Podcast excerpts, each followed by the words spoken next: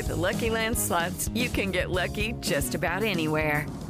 This is your captain speaking. Uh, we've got clear runway and the weather's fine, but we're just going to circle up here a while and uh, get lucky.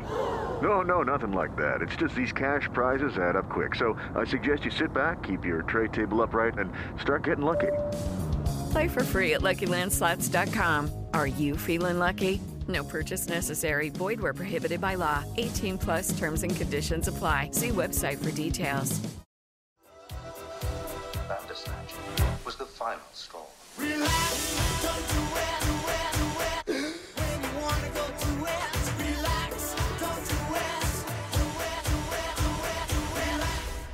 It lets you see the bigger picture. relax, don't you wet. When you wanna Stefan, you're worrying me. you Leave Stefan out of this. Stefan, Your fate has been dictated. You're not in control.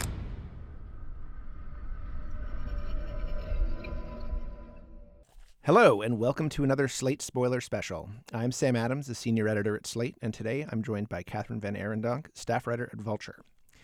Fans of the anthology series Black Mirror got a surprise at the end of 2018. Instead of the show's eagerly awaited fifth season, what turned up on Netflix was an interactive film called Bandersnatch. Like an adventure game or a choose your own adventure book, the story, devised by Black Mirror creator Charlie Brooker, allows you to make decisions as you go. Some of the choices are comically inane which sugary cereal to have for breakfast. Some are momentous. Should your character, a teenage computer programmer named Stefan, accept a job at a legendary software developer or break out on his own? The choices get more important as you go, and so does Stefan's conviction that he's not in control of his own actions. Eventually, he tries to rebel against the unseen force compelling him to act. That is, you. And the results are, well, you decide.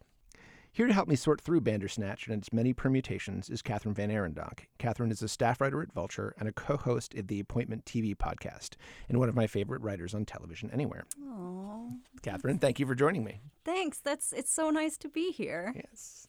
Uh, thank you to New Jersey Transit for making that happen. That's right. Um, so before we start dissecting Bandersnatch, let us talk about what it is. Um, I filed a piece on its multiple endings for Slate, and the main question I got from the copy desk was, "What is this thing? Is it an episode? Is it a movie? Is it something else?" Um, what do you think?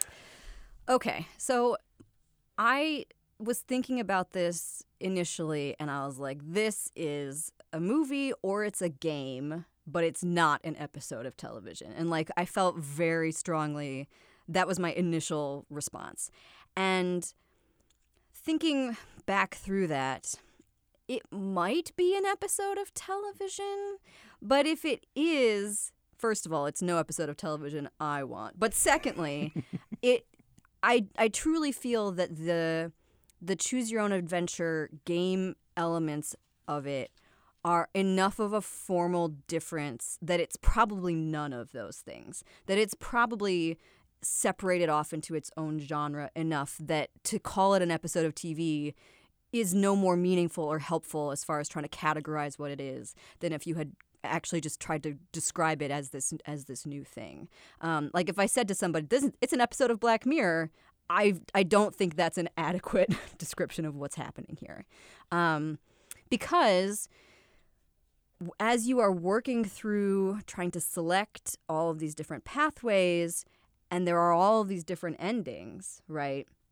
The existence of all of these endings sort of next to each other, instead of each other, separate from each other, for me, turns it into an experience that is very unlike any kind of television experience um, that I think of when I think I'm watching a television show. It feels like a game. It feels much more like video games than I have that I have played than it does any TV show I've watched. Yeah, I mean, I think it's sort of. I mean, I I was firm against sort of calling it a movie, um, in part. Um, it's a little besi- behind the scenes speak, but par- the reason the copy desk was asking me is because you italicize the title of a movie and you put the episode, the title of a TV episode in quotes. Yeah, sure. and because um, this movie is about a character, Stefano, who I mentioned, who is trying to create this computer game, and the story set in, in 1984. We should mention for those of you who have not um, watched, played, sampled, yes, whatever verb, uh, who have not blanked uh, Bandersnatch. It is set in 1984, um, Stefan is trying to program this game. The game is called Bandersnatch. The game is in, is an adaptation of a sort of literary choose your own adventure sci-fi novel, which I don't think is a thing that's ever existed, but it is an adaptation of a novel of that form that is also called Bandersnatch. So I really, in part, just wanted an excuse to put the name of the Black Mirror thing in quotes, Sure, so to- that we weren't talking about three different things called Bandersnatch all in italics. Yeah. So, because Black Mirror is an anthology series and each episode is its own story, it's already sort of playing in a different space than if I say I'm watching an episode of Friends, right? Like it, the anthology episodic thing is sort of like a subset of, of TV episodes generally. And so when when you call them an episode of the same television show, what you're doing is you're saying they are a set that are still speaking to each other somehow, right? Th- thematically. Um, they're interested in um, technology and dystopia and like near futures and and uh, uh, strange alternate pasts and that that sort of a thing. And so in that sense, like it is an episode of Black Mirror. It's still playing in all of that same thematic space, right? Um, it's about the intersection of technology and the self. And the self is sometimes us and it's sometimes the character, which is also all Black Mirror episodes. Um, and so, yeah, if you call it an episode of Black Mirror, you are still meaningfully assigning it to kind of that that theoretical, that that thematic idea. But because I don't think it's a TV episode, like I would be finicky and I would call it like an installment of Black Mirror. Right. Again, a distinction probably without a difference for most people. Right. Except for except for the Emmys, I guess. it's true. yes. Um, no, I mean, for, for me, like the Black Mirror kind of started out like a few years ago. It was just kind of this cult thing that like your cool friends who knew how to torrent stuff knew about. Um, and then it got on Netflix and it became, and this is before they even started making new episodes for that, but the first two seasons and the Christmas special, I think, kind of ended up on Netflix. And all of a sudden, it was this much closer to a mass culture thing. And that sort of brought a new degree of, of scrutiny to it, and it, it kind of became just by virtue of changing context, like a little more kind of takey. Like people sort of started interpreting it in that way, which hadn't really happened before. Yeah. And instead of kind of being this like cool thing that you just knew about and kind of liked, it was all of a sudden more like, what is this like really saying? Let's make it speak to the world. Yes. Yeah. And I think, I mean, there is, I mean, it's a show about how we interact with technology. That the title of it, Black Mirror, comes from basically your phone, you know, and has this implication of, of dystopia, but kind of like reflecting ourselves back to ourselves. So it does call for a certain amount of that. But the ones that work best for me, um, and it's also interesting because as an anthology series, everyone kind of looks at it in a slightly different way. Right. And if you look at, at people love to rank the episodes, and nobody ranks them the same way. And there are people that um, critics that I love and love reading and often uh, find insightful, you know, things of what they say. And then I will look at their rankings of Black Mirror and I'll be like, what? What is wrong with you? How can you put the pig one first? I mean, this is right. Black Mirror is your it's it's your own choose your own adventure, right? Right. Like pick, picking your own Black Mirror episode is is a personality test in a way. Right. So Um, I will I will reveal myself. Say my favorite is um, one called "The Entire History of You," which is about sort Mm. of um, basically what if we had like little recording cameras in our eyes. Um, for me, what it's what the show does best is kind of take a, sort of theoretical near future technology and then extrapolate not how it's intended to be used, but how we would actually use it. So this is, you know, the idea behind this technology would be like, oh, you can, you know, sort of play back like precious moments in your family, or you can remember where you put your keys.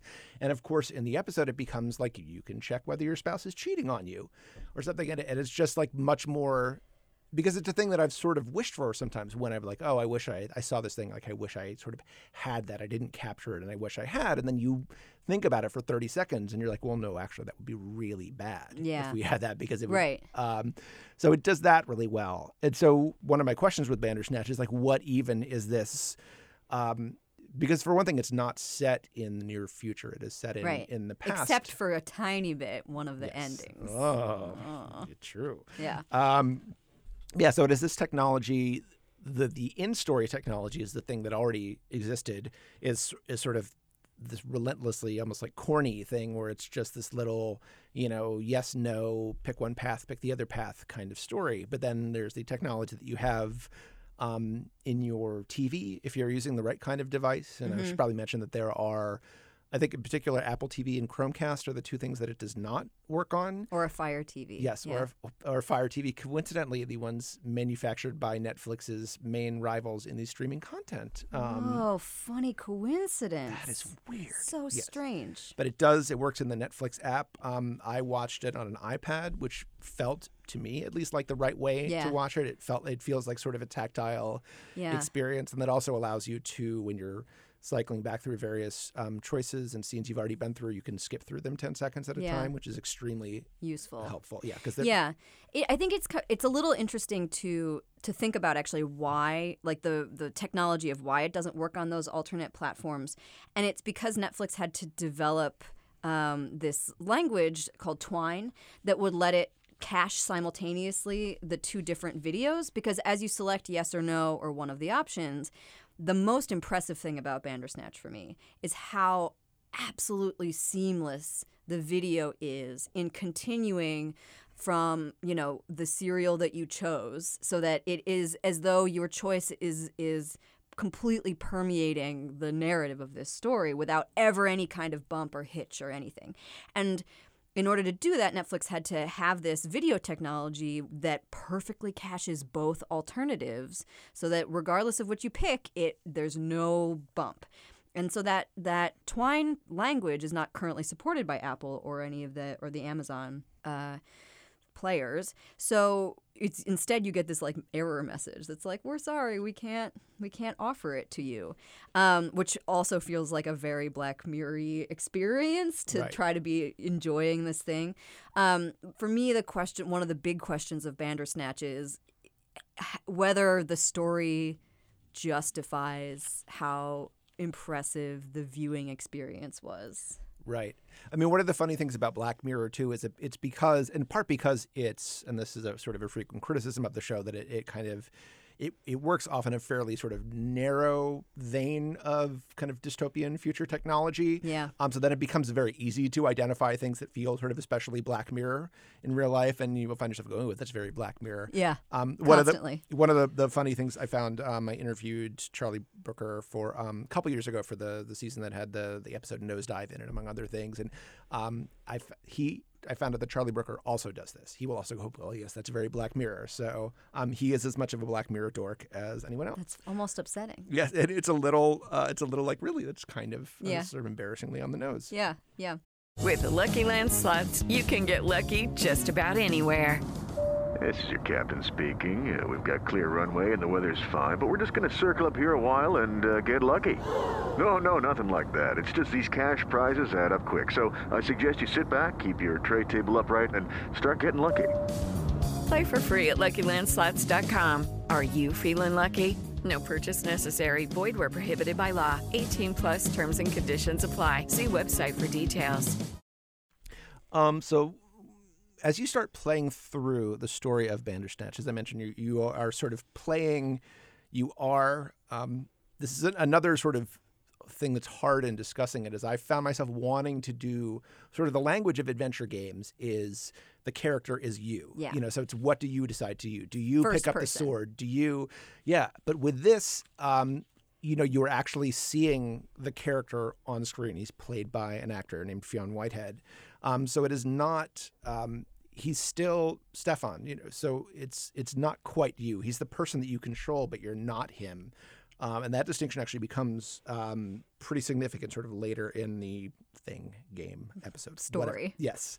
Um, so Stefan is trying to make this game called Bandersnatch, and he has um, gotten an interview with this uh, company called Tuckersoft, which is kind of this, um, I guess, sort of like Activision or something like that, like a big sort of 80s game developer. Um, and it's the home of uh, Colin Ritman, who's this very sort of hot, um, sort of idolized game designer played by by Will Poulter, um, who I think is like his performance is one of the things that I like most about it. He is, uh, is sort of got these very huge pointed eyebrows and this dyed blonde hair and this, and really sort of inhabits that kind of um, very you know full of himself, thinks he's you know maybe a lot more interesting than he is kind of software guy who Yeah. thinks that because he can program games, he has all these insights into humanity and things like that. So um, anyway, so Stefan has this interview with them.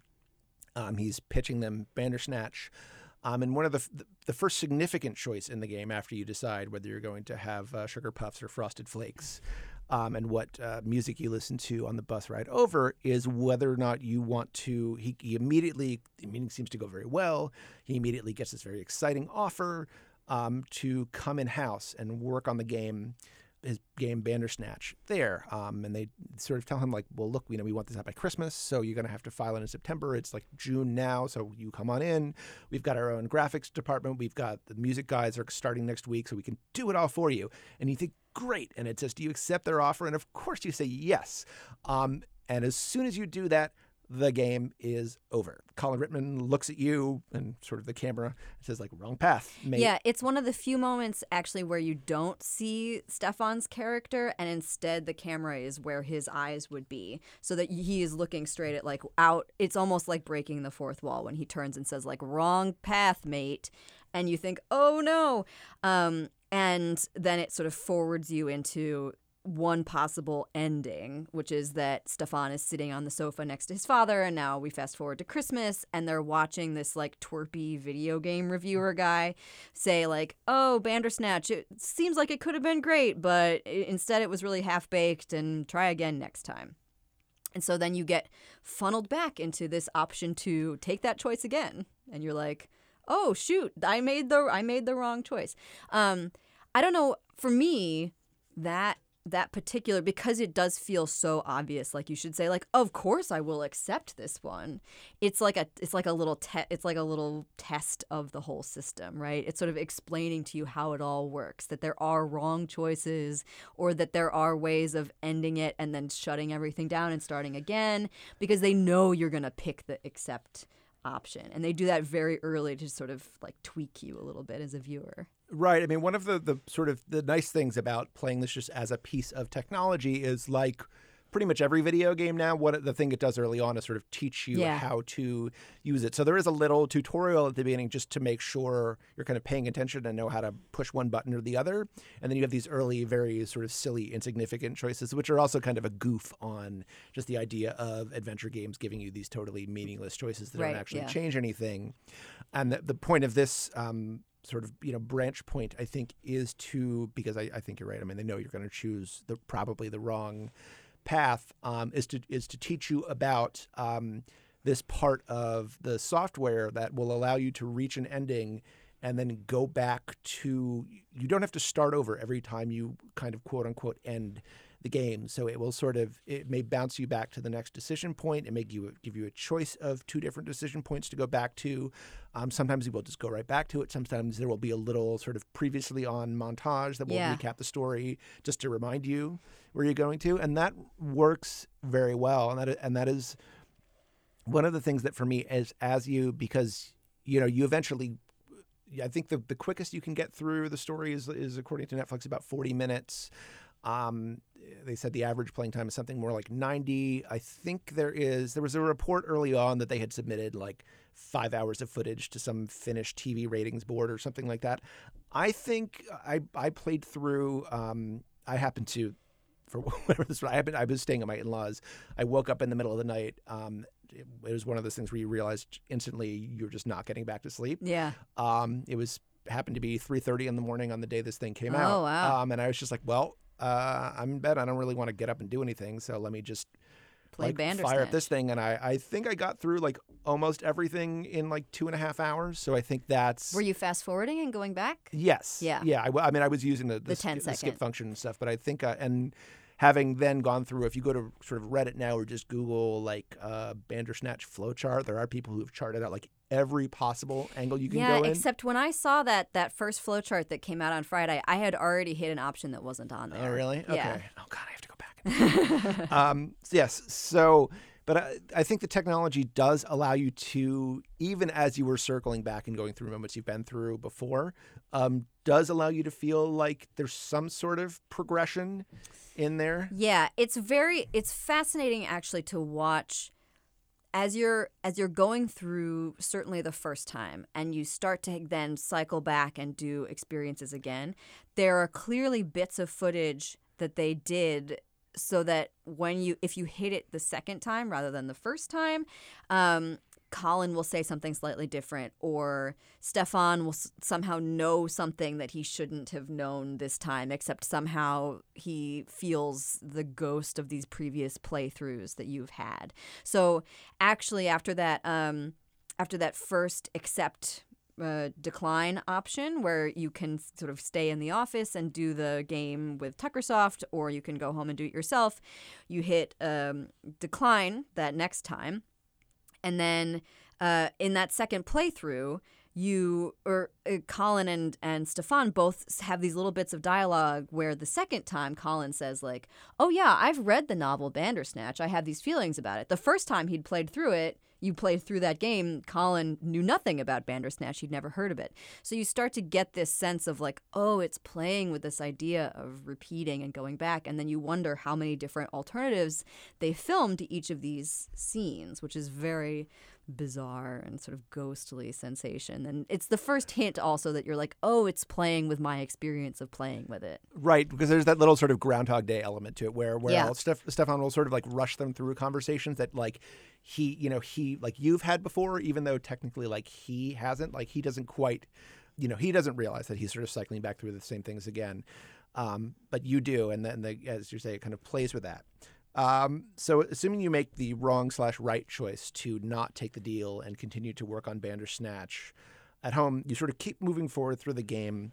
If you at a certain point you can you can have a sort of longer or shorter conversation with uh, Colin, who has these sort of LSD enhanced ideas that also come from the science fiction author um, Jerome F. Davies, who's kind of based on uh, or inspired by Philip K. Dick.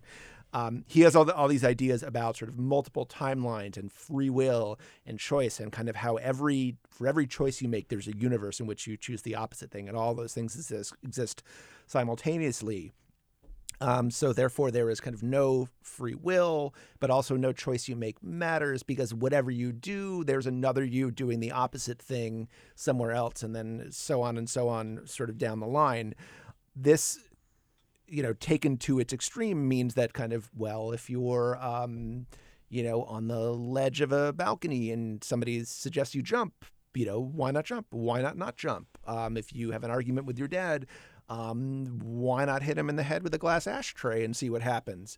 You know, in a way, these are very sort of like, you know, teenage stoner ideas. Yeah. Um, yes. yes. There um, is a way in which Colin is the worst, Yes. right? Yes. Because he's just every like he's like fight clubby and he's he's just up there on this balcony being like do it man do it jump and you have a choice as the viewer slash player and you realize that like you have to make one of them jump off this balcony and no matter how high they are and no matter how meaningless this game is you are essentially killing a person right and i think this is the first moment where i was like ugh black mirror Yeah. Really? Because it because my criticism of Black Mirror not in every case because again we all have our episodes that we do love and this is our personality test but my criticism of Black Mirror is usually that it makes the the darkest version of these thought experiments Right.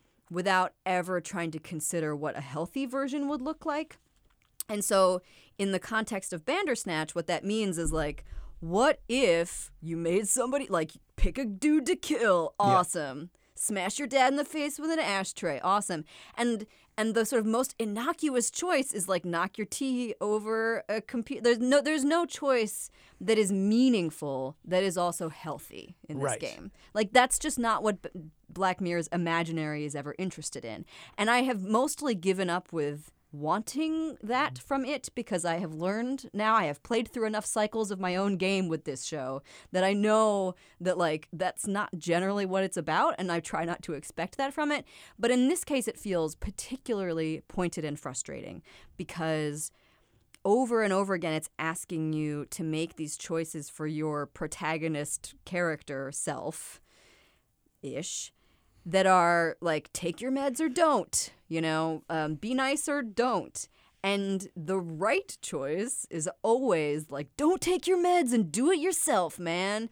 And it it feels like it's it's just not interested in what the functional version of this poor man's life is.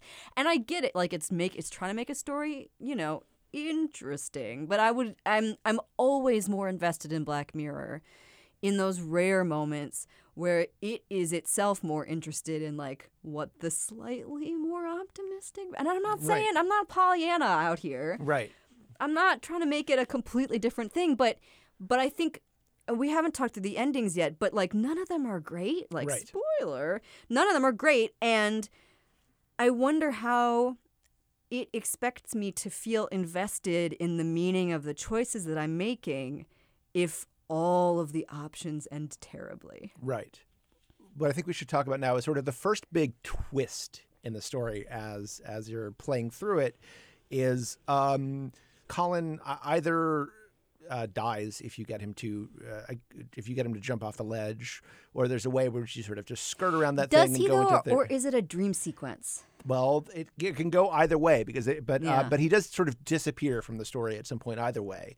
Um, and again, we'll probably circle back to this, but like one of the frustrating things about the story and and were the you know the the map of the whole thing and this is despite finding like certain aspects of it interesting a way in which I think it I could certainly like call bullshit on it Yeah. is that there are definitely choices that seem very interesting in the middle of it and then you realize that they have no effect on the ending so it doesn't matter if colin is disappeared or is dead because you go towards the same ending either way and then it's like well I, you know is this a sort of like fate thing or is this just like we didn't want to shoot another ending Yeah. um, so anyway, so, but he, Stefan, sort of falls further under the degree of this of this psychosis, um, involving choice and alternate realities, and starts to feel strangely that someone else is making the choices for him and that he's not in control of his own life. So finally, he is sitting down at his computer. Um, trying to resist this impulse. And he says you know who you know who is this? He starts you know like who is doing this to me? You know whoever you are kind of give me a sign just give me a sign. And it gives you a choice. And and the two things that come up on screen one is a sort of it is a, a glyph that i guess has also appeared in a black mirror episode called white bear and it basically looks like a decision tree it is kind of one line that branches and then goes into two lines that is one option the other option is the logo for netflix Yes. Now there is also an alternate version of this, right? Because there is a one. There's one where he sits down at that computer, and it's actually um, PAX versus Yes. White Bear. So again, there's like all these like various alternate. But yeah, it's clearly funneling you toward the Netflix moment at some point in some version of it. Yeah. Yeah, so that is, and you, if you do that, like you start, um, you, you, you who's, and this is where the you who is controlling this thing and Stefan are very dramatically separate because then you, if you pick Netflix, then this text starts coming up on a screen saying like, I am watching you on Netflix. I control what you do, and then you have, and you can kind of Stefan's like, "What's Netflix?" And then you have to try to explain it to him. This is my favorite moment. Not, I feel like it's, it's deeply up its own butt, which is my general reading of Bandersnatch. Um, but it is at least the funniest moment, and I, I laughed when I got to it the first time. I still giggled a little bit by the time I got to it like the seventh time around. And then because I watched Bandersnatch like deep in a cave by myself for many hours, and then I watched it again with my husband and my friend later that same day, um, when they got to it, they laughed again. And so like there was there is something that really works about that moment, even though it's also just you have to wonder at what point like like a giant banner like unfurls from the ceiling and says like corporate synergy I mean, right. Well, I mean, that's it's so illustrative of the way maybe Black Mirror generally, but in particular this thing. I was really um, in a kind of you know interesting and also very sort of suspect and cynical way, kind of having it both ways. So this is a super like meta twist, and it is also like a branding exercise for Netflix, and you have to wonder at a certain point. Um, you know what could be more black mirror than the fact that while you are you know interacting with this thing a company whose entire business model is built on collecting data about its users is collecting data about your the personal choices that you make in a narrative situation yeah um and you know this whole is this whole thing just like i mean if this if you playing Bandersnatch was a Black Mirror episode, this would be an exercise to collect data and have this big sort of behavioral model of all its users. Right. Yes. Yeah. And it and it definitely in that moment, um, you can feel the two versions. Like you can feel the Netflix version being like, haha, it's funny and we're self aware, but you're still playing it, haha. And then you can feel, I'm sure Charlie Brooker is like, I want you to think about that in that moment. I'm sure he is aware that he's trying to elicit some of that, Right. some of that thought. But how much does it matter if I'm aware that you're collecting my data if I'm still giving it to Right. you? Right. Yes. I mean, if I mean, eventually, you know, eventually, I mean, the, the story becomes, um, you know, one about kind of giving the player. Yeah. Um, Stefan realizes that the key to sort of making Bandersnatch work is to give the player less choice, to give them the illusion of choice, while you were only picking from among a limited number of of options and endings. This, of course, is also the story of Bandersnatch, and you are very aware that they are aware of this as you were telling us, but it does not make it's like I'm glad that you know that, um, but I still don't. You don't have to like it. Yeah. Um, so the the Netflix endings, if you choose that path, you get to there are a couple different endings there. Um, we've sort of talked about the ones where you can kind of you sort of dead end if you make the wrong choice in the the game office. These are the first things that sort of feel more like like actual endings. And you know, because you get a little, you get a little bug in the set in the corner of your screen that says like, now you could exit to credits if you wanted to. So if you if you take the Netflix path, you get two choices. Um, one of this involves, and they're both even even sort of more more meta. One of them involves um, kind of going to a, a appointment with your therapist, who's played by um, Alice Lowe, um, director of "I Am the Pretty Thing That Lives in the House," which is a movie that you can also watch on Netflix. strangely enough, and so Stefana sort of explains this whole thing to her, and she says, "Well." If this were an entertainment, like, wouldn't it be more entertaining? Oh, Yes, wink. And then she says, like, wouldn't there be like a fight scene or something? And then you have a choice. I believe it's between yes and fuck yeah. Yeah. Um, and either way, she kind of just gets up and the the sort of texture of the cinematography stuff, and she pulls out these big like kind of retractable batons, and all of a sudden there's a big like martial arts fight. Um, and you can either fight her or try and jump out the window. Um, if you try to jump out the window, um, the camera pulls back. It turns out the window does not open because, in fact, you are on a set blowing your mind now. Um, and then and then everyone realizes that they're on the set of this Netflix show except Stefan, who who is then kind of just lost in this um, Truman Show world or something. If you choose to fight her, um, you get sort of pulled out the door by your dad, um, kicking and screaming. Um, that is also an end. But so then, and either way, we'll circle back to this "give me a sign" moment. Um, and this is where you, you're sort of touching on this before, but um, you realize, you know, you were supposed to kind of choose the glyph. And is when maybe, certainly if you've already circled through this like three or four times, you start to realize that the kind of the, the best choice to make, in quotes, um, the one that sort of will extend the story and give you a more sort of dramatically um, complex uh, path is to go deeper and deeper into Stefan's psychosis. So you don't take your meds. Nope. Um, you you know you tell him that actually yes, this psychosis is about like um, the, the glyph. The significance of the glyph in the story is this is the thing that the science fiction author. Um, who eventually became consumed by this idea himself. This is the thing that he scrawled on the wall in blood after cutting his wife's head off. Yes. So you basically anything you could do to make Stefan crazier um, will give you a better story. Yes, and crucially, it's the only way to to fully push him into psychosis is the only ending where he ends up making a good version of the game Bandersnatch. Yes. Um, and in fact, because then what happens is is if you push him into this thing, um, you have there's a, a branch in here where he can um, go down to his um, sort of his father's locked study, which you've seen at the beginning of the episode. Um, sometimes he doesn't go back there at all. If you do go back there, you are presented with a locked cabinet. Yep. Um, there's a variety of uh, there's you get a choice of three letter codes to put in there. If you cycle back through the game a couple more times, there is another code to put in there, and still another code to put in there. If you do sort of a tricky series of, of yes no um, things, you can actually sort of conjure up the ghost of, of Jerome F. Davis. Um, but there is a way to do this where it sort of confirms that actually he has been that Stefan has been part of this kind of weird behavioral study his entire life. And what's been presented, we haven't even talked about this yet, but sort of the the character's um, backstory is that his uh, mother. Um, when he was a, a kid, he had this sort of stuffed rabbit that he loved, and his dad decided that he was too old for it, so his dad hid it from him. Um, his mother was leaving the house in the morning, but five-year-old Stefan was very upset that they couldn't find this bunny. Um, so they were both looking at for looking for it together. As a result of that, she missed her regular train and ended up on a later train. That train then crashed and killed her. So Yeah. he played um, factually, but not kind of morally. He played some role in like putting her on this fatal train. Train, right. Um, and if you, and if you put the right code into the cabinet, you discover that. Um, in fact, I guess like she wasn't his mother. This isn't his father. This has all been this sort of behavioral study. He's been kind of dosed and drugged and Yeah, but made they never give you that as an actual like you Right. go through that whole cycle. That's never the like actual end point. right.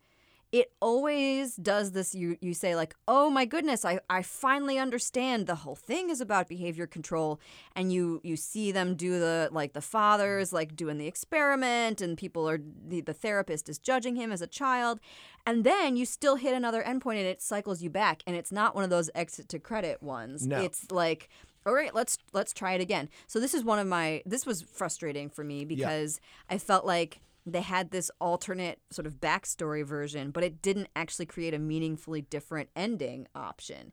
And so instead like the colin dies on the on the balcony moment there are sort of these big branch points that because of logistics, because the, you can't make every infinite option, or because they just weren't interested in those versions, um, it I could see the ghosts of other branches that I wasn't even given access to. Right. Well, that was the sort of the, the bullshit calling moment for me. As I mentioned, I kind of wrote a, a piece that was just focused on the endings, and I was just kind of going through them numerically. And they had said there were five main ones. I, I counted sort of eight, not counting the ones where it just sort of you just hit a dead end and it stops. Like if you pour tea over your computer, Yeah. you blow up your computer and that's the end. And then it then it just says, okay, try it again. Uh, and I realized that I was sort of at the end of this piece, and I was like, wait, I've never I've never written about like this whole uh, PACS, which is you know program and control study, but is also a play on Pac-Man because Colin gives him this whole lecture about like how Oh. you're just like Pac-Man, um, chasing ghosts in the maze, and if you go out one side, you just come back in the other. Yeah, this is. I, I, should be, I should be making like a wank noise with, my, with one of my hands here. Yep. Um, but I realized that I had not written about that whole part of the thing, and then I realized that I didn't need to because it didn't actually affect the endings Yeah, at all. And yeah. that's like, how can something that huge Well, it's just- not make a difference? It seems so obvious if you were just sitting down and writing it that there would be one way to do that story where it did end up as a dream sequence and then you get funneled back to the other endings or that it would be the real thing and then that would be its separate ending. Like it was one of the most obvious like actual choices that could happen in a storytelling reality that that just fizzles into nothing. Um, so yeah that was that was something that was uh, a sort of tell for me. Um, I also found the idea that he sort of goes into and the the bunny and then sort of which one might be a realish ending to be equally frustrating. Right. But yeah. All right, so so that's there's sort of two more genres of endings. We don't need to talk about them all individually, but the, the sort of the first one, and there are about uh, you know I think like four or five different paths that all lead in roughly the same direction. Is you you thrust Stefan deeper into the depths of his psychosis. Um, he has a fight with his dad. Um, you have to. You are basically not given the choice to kill him. You say like you know hit dad or don't hit dad. If you say don't hit dad, he resists for like ten seconds and then hits him with the ashtray anyway. He dies. Um, you have a choice whether to, and this is this is where you, it really just becomes like okay, you just need to make this guy as like crazy as possible. You have a choice whether to bury his body or cut it up theoretically, the rationale there is that if you cut it up, um, it takes longer for his body to be found, and then Stefan has time to actually finish Bandersnatch, Yeah. and it be and it becomes a masterpiece, um, which is then um, pulled off the shelves after they realize that he killed his dad. If you just bury him in the yard, um, the dogs dig him up. Stefan gets caught sometimes after killing um, one of, of three other characters as well. Um, but he ends up in, in jail sort of every way. Um, but Bandersnatch gets most of these ways gets kind of completed one way or the other. Um, you have the sort of nerdy TV guy pop up and give him. I think there's a there's a two and a half star ending and a five star ending. Yeah. This way, if you if you cut up your dad, um, you get a five, Five star star. ending. Sure. and that way there's all there's also an even more even more Black Mirror like flash forward to um, the game gets pulled off the market, um, but then it is revived in what seems to be more or less the present day by a young female uh, programmer who if you- Colin's daughter. Yes, Sue. Yes, if you catch the name, is Colin's daughter. Um, you see her coding this thing, which turns out to be the exact thing you have just been watching. You see like the opening scene again, and then she starts having you know Stefanish um, problems with the, the thing crashing, and you she gets a choice. You you are given again the choice between pouring your tea on the computer and destroying it. Yeah.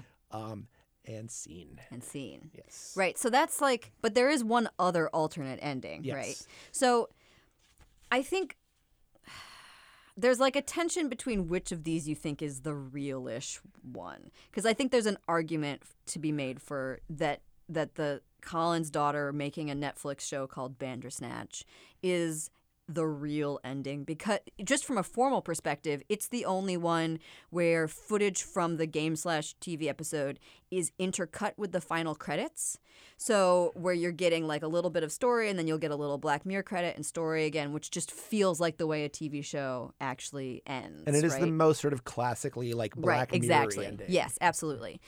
But this other ending um okay well t- t- explain what the last ending is and then i want to tell you why i think it's the real one Okay, yeah. So this is um this is an ending that I think you could only get. I uh, this is I can't sort of vouch for like the exact path here, but I I was only sort of able to access it after finishing the game. One of those kill dad endings, and then if you i get i got this one first Okay, wow. Okay, yeah. so there is another. So, but um, if you do a certain series of, of commands, um, and you may need Reddit's help to do this, but you are given the choice um, to put a, the three letter code toy into that locked cabinet in your dad's office. And when you do that, um, you pull out this stuffed bunny that played the sort of pivotal role in the flashback to the death of his mother. Um, the scene then shifts into the path uh, into the past, and all of a sudden you were looking at five-year-old Stefan instead of the 19-year-old one you've been watching that far. Um, it goes back to that that morning where his mother is sort of getting on or not getting on the fatal train. Um, it just isn't the first time, and I think probably the cruelest thing in the whole um, first playthrough is that when it gives you that flashback, it says, you know, like, oh, do you go with mom or not? And it, it gives you, everywhere else it gives you two choices. There it just gives you one choice, and it's no. And if you press it or you don't press it, it's exactly the same. So Yeah. um, this time, you you put the bunny back where it was supposed to be. Um, Five year old Stefan finds it, um, but it's still too late to keep your mom off the train. She's still getting on the 845 no matter what. So the choice you have is to go with her or not to go with her. If you say no, you cycle back and go into some of the endings we've already talked about. Um, if you say yes, um, then you end up on the train with her that you know is going to crash and you're going to die. It, there's still this very beautiful kind of you know warm brown um, sunlit shots of of mother and son on the train. Um, I think it, I think there may get like a full white screen or something that implies the train has crashed without them needing to spend the money to do an actual train crash. And then there was a smash cut to adult Stefan in his therapist's office having just had some sort of you know aneurysm or something like that. Um, he's dead. He just the therapist says like he was here ten seconds ago and then he just died. Um, that is more or less the ending, except that then there is, if you watch through the credits, of course, one more scene where it cycles back to the beginning again, and the scene where um, Stefan is riding to the Tuckersoft offices, and he is. You have the choice initially to listen to, um, I think it's Thompson Twins or Eurythmics. Um, this time, what he puts in his Walkman is because this, this is set in the era when um, computer programs also came on cassette tape. So what he puts in his Walkman is the demo version of Bandersnatch, and so he plays that.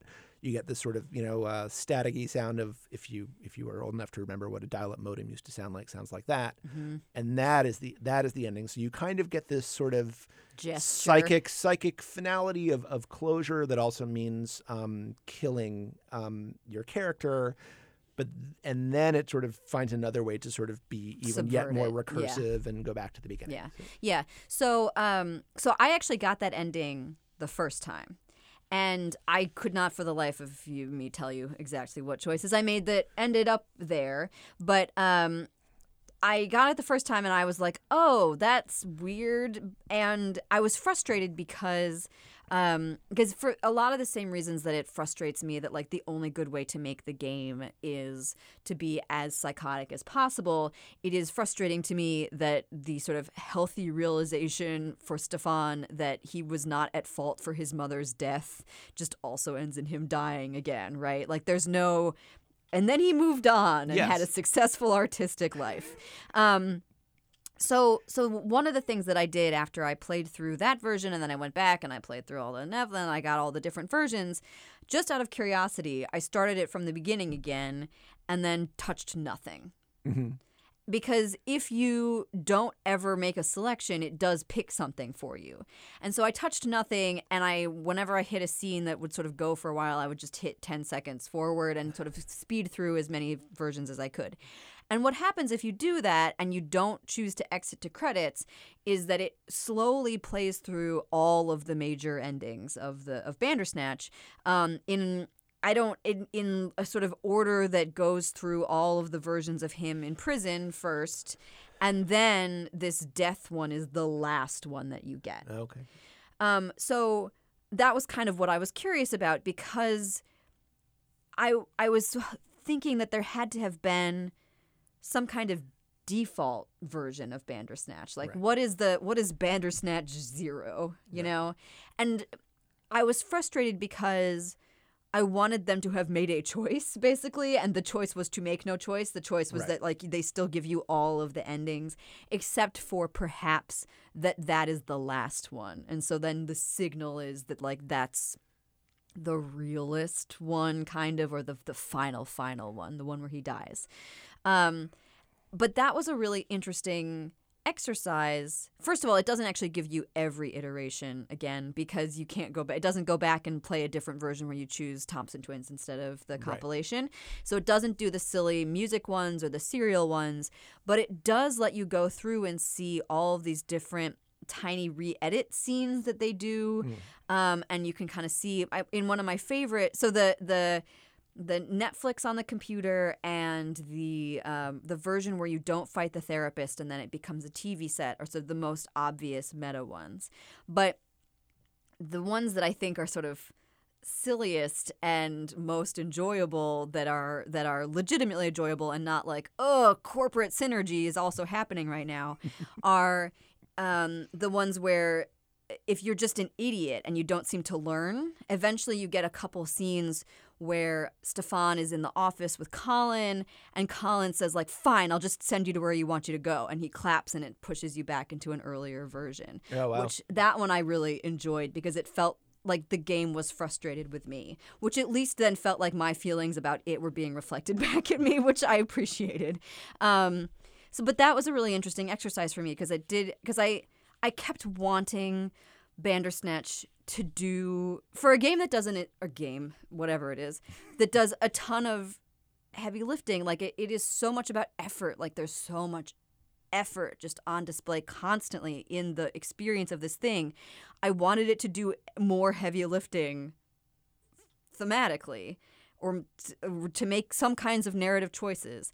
And it just it, that uh, trying to find what the default was was just an infuriating exercise and like nope i'm still going to give you every possible thing.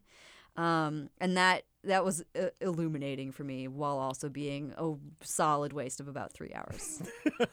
So the, um, the article you wrote about this for Vulture is kind of headlined, you know, is this the dawn of interactive TV? So, um, I mean, like, what was it?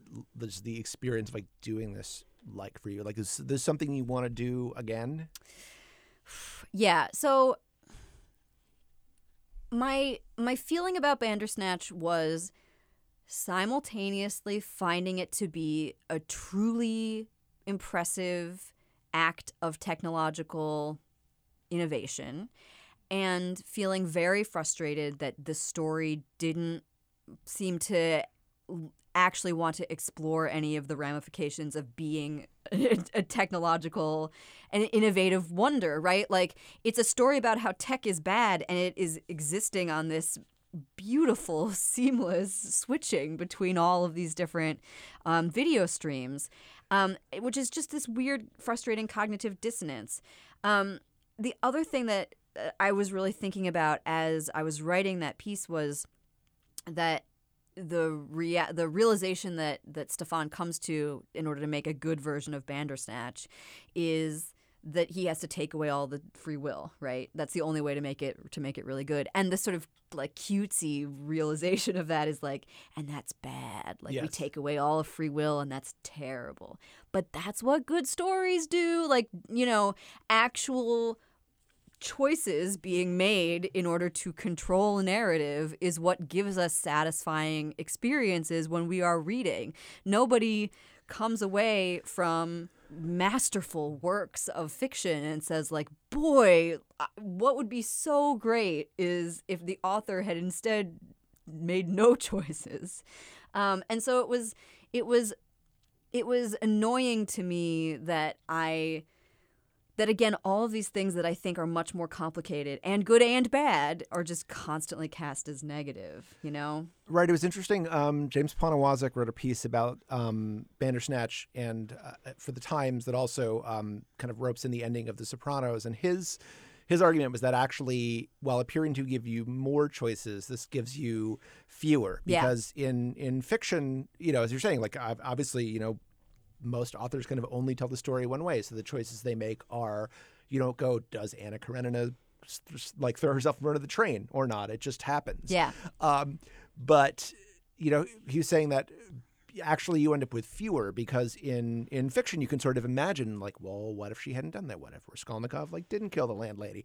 Um, but in this, and so there are theoretically sort of an infinite number of ways the story could have gone, despite the fact that it only went one way. Um, in this, you are shown kind of all the other possibilities, and there are like three of them. Yeah. Yeah. Yes. Yeah, and I think that's but that those are still authors making choices, right? Like even in the version where in the end of Sopranos or in you know Mrs. Dalloway. I mean, all of these different moments that sort of end with ambiguity is still an author making a choice for ambiguity. Right. Right.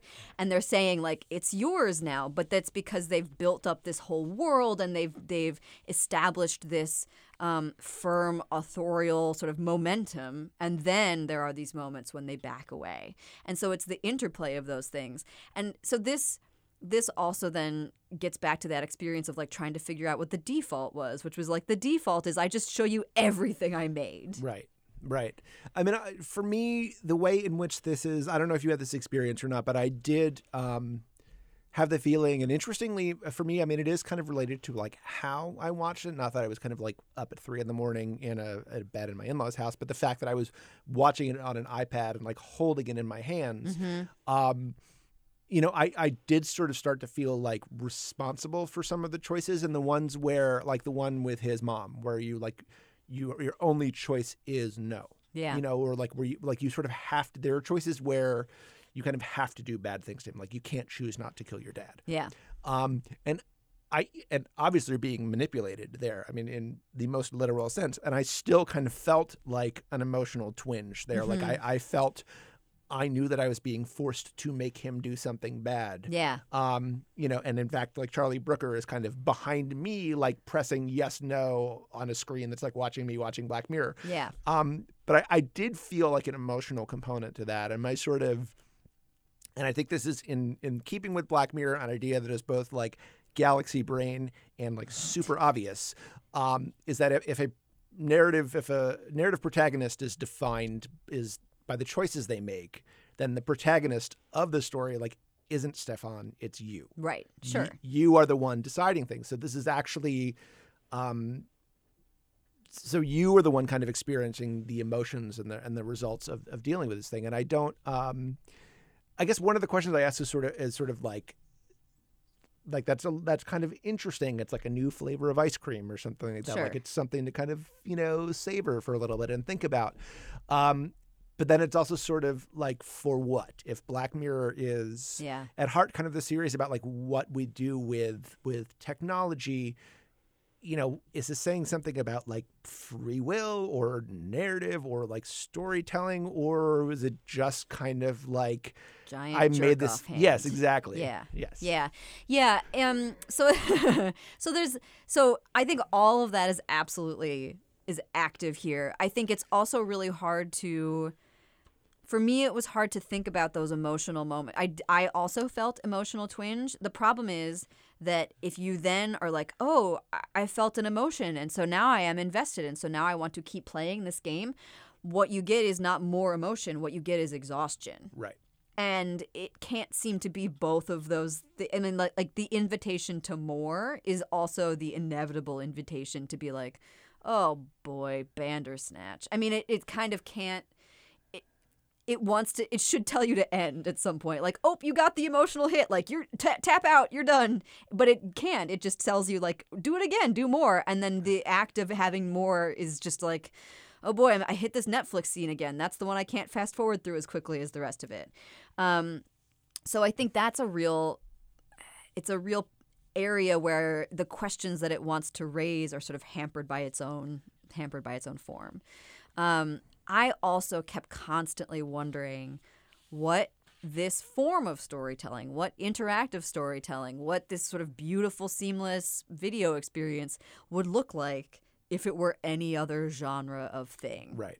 Like, what does the rom com version of this look like? What does the detective version of this look like? The detective one is easier for me to imagine because that's a genre that's built on sort of questions and answers and yeses and nos. But what is the like, what is the teenage coming of age version of this one? Or like, what's like, yeah, what's the Chekhov version of this? Like, do you sell the family farm? You know, do you like, I mean, Yeah. yeah, any of that? Yeah. Right. And um and again I I I, ha- I kept wondering if this was like an ex- a, a sort of proof of concept of this kind of interactive form that was being uh, that was actually being uh, performed in like my m- most frustrating version, right? Where like the one that I wanted was like the Jane the Virgin Right. option of Bandersnatch. Right, and one of one of the the ways in the most sort of satisfying ways for me to think about this is um, this some version of this interactive technology is not new on Netflix. I mean, it's been rolled Yeah. out exclusively, and this is possibly also extremely dystopian, but it's been ruled out ex- rolled out exclusively in like children's programming up to this So point. dystopian. Yes, um, but this is the first thing that um, Netflix has bla- branded as a Netflix interactive film, and it's just like a little asterisk in the corner of the art to let you know that.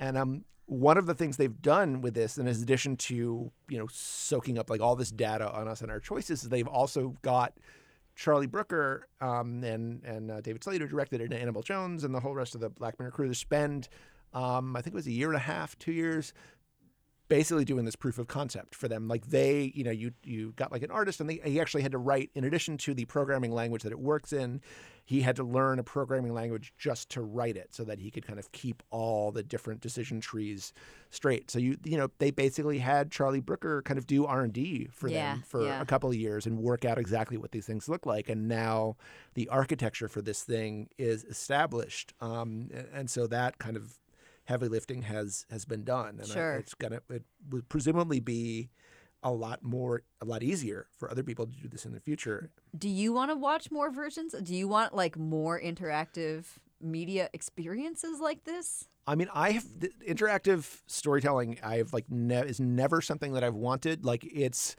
I'm a person who you know, if you go out for you know, like one of those restaurants where they sort of you know put a little stove in front of you and, and like let you barbecue your own meat.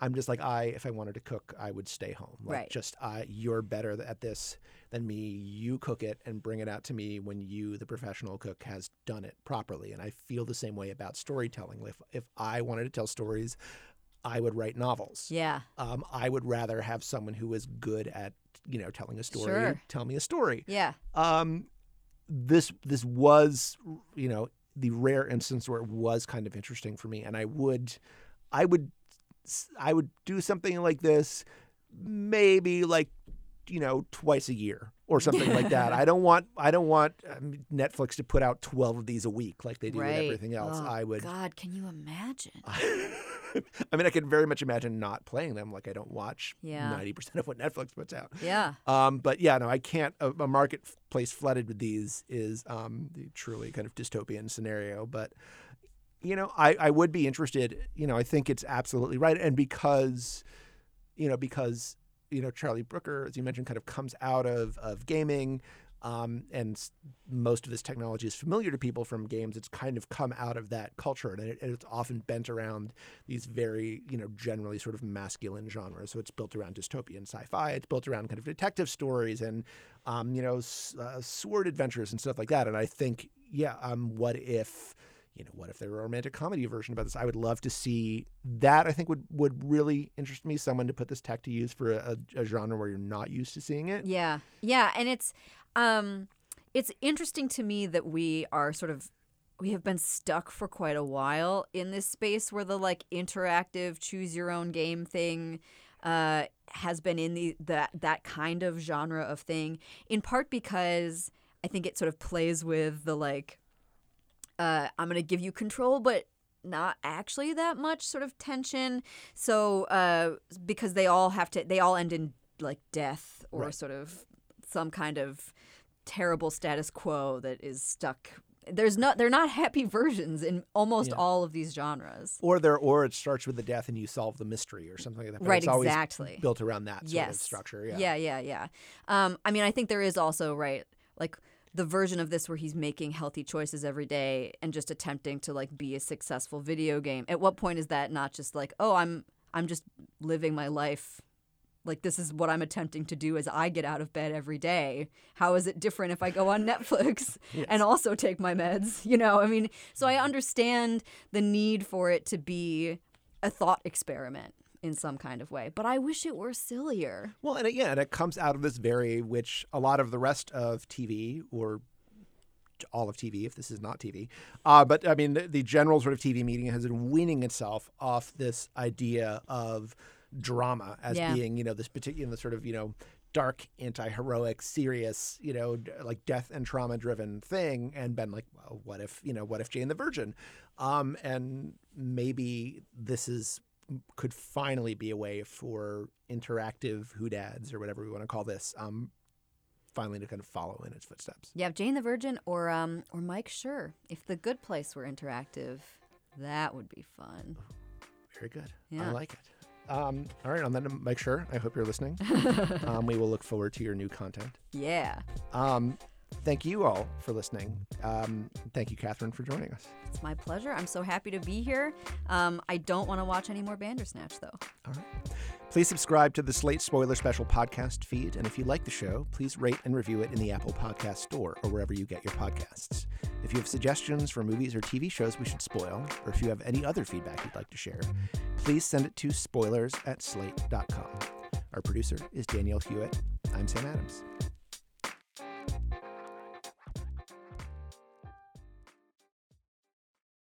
Hello, it is Ryan, and we could all use an extra bright spot in our day, couldn't we? Just to make up for things like sitting in traffic, doing the dishes, counting your steps, you know, all the mundane stuff. That is why I'm such a big fan of Chumba Casino. Chumba Casino has all your favorite social casino style games that you can play for free anytime, anywhere with daily bonuses. That should brighten your day a little. Actually, a lot. So sign up now at chumbacasino.com. That's chumbacasino.com. No purchase necessary. Group. Void were prohibited by law. See terms and conditions. 18 plus.